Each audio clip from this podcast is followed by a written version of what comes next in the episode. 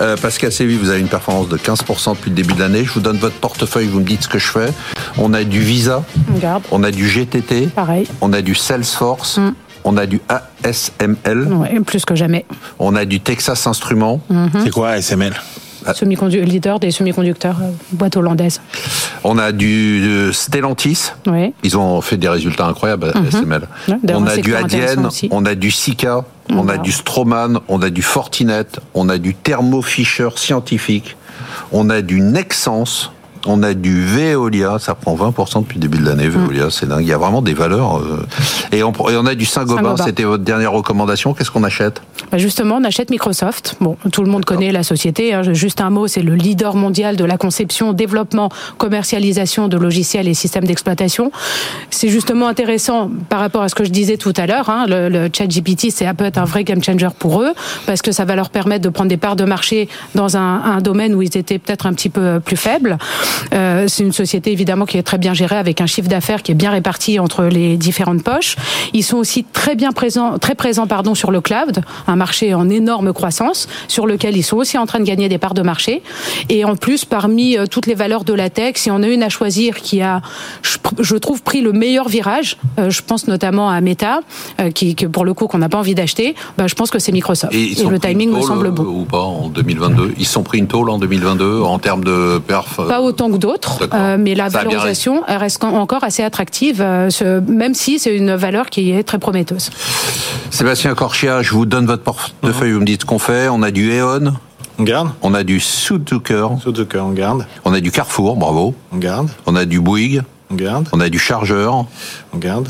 on a du Orange, On garde aussi. on a du Villemorin. Oui. Vous aviez acheté du Technip Energy, ça fait presque 30% depuis le début de l'année. Oui, on va la garder. Ah ben on vend rien alors. On a du Worldline Euh, on va la garder. et on a du Aramis. Qu'on va vendre, qui était, euh, qui était une déception de, de, de, de Ouais, la sélection. bon, c'est pas dramatique non plus.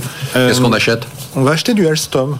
On va revenir sur euh, Ah ouais. dans, dans l'idée de ces valeurs qui, qui sont un petit peu en retard, qui ont été mis de côté par le marché. Euh, Numéro 2 euh, dans le monde du ferroviaire, dans le monde. Après, derrière, un chinois. Alors, vous savez qu'Alstom, c'est un des très mauvais parcours de la bourse ces dernières années. Qu'est- Qu'est-ce qu'on reprochait à Alstom En fait, de manière assez simple, on lui reprochait d'avoir un carnet de commandes qui était pas top, avait pas une grande visibilité, bah, même insuffisant. On lui reprochait d'avoir pris des commandes qui n'étaient pas rentables, voire qui pouvaient perdre de l'argent, d'avoir en plus une mauvaise exécution, d'avoir des problèmes de trésorerie.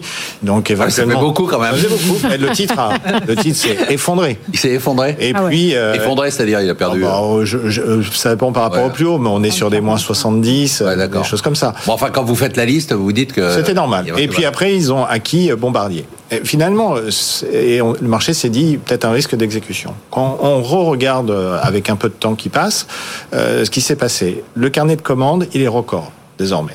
Donc euh, là, on a de la visibilité. Les nouvelles commandes, elles se sont faites à des prix et à des niveaux de marge qui n'ont rien à voir avec ce qui était avant, ce que le marché reprochait. Ça veut dire que ça va diluer par le haut en fait le stock des, des anciennes commandes. Et puis c'est beaucoup plus vertueux, c'est quand même euh, euh, meilleur.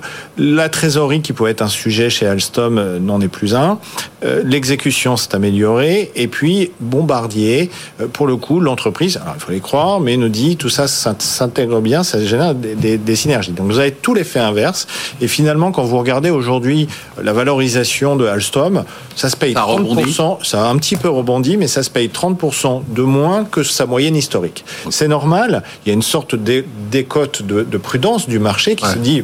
On va voir une fois, on va, on va attendre. Mais les publications qu'on a pu avoir, les unes après les autres, montrent vraiment qu'on est revenu dans. Allez, je vais faire un jeu de mots, mais qu'on est revenu sur les rails. Et Oh. donc, euh, donc euh, euh, pour le coup, eh bien, était préparée. Elle était préparée. donc, euh, pour le coup, on va suivre Alstom sur ses rails et on se dit, allez, dans le temps, quand le marché prendra conscience que, que les choses vont mieux, cette décote se euh, réduira.